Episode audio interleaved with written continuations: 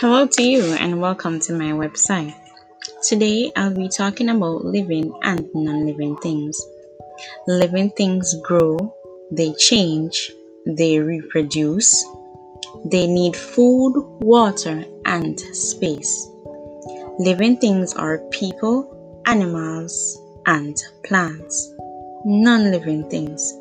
They don't move on their own, they don't grow, they don't need food or water. They don't reproduce and they certainly don't breathe. Remember, everything in the world can be sorted into living and non living things.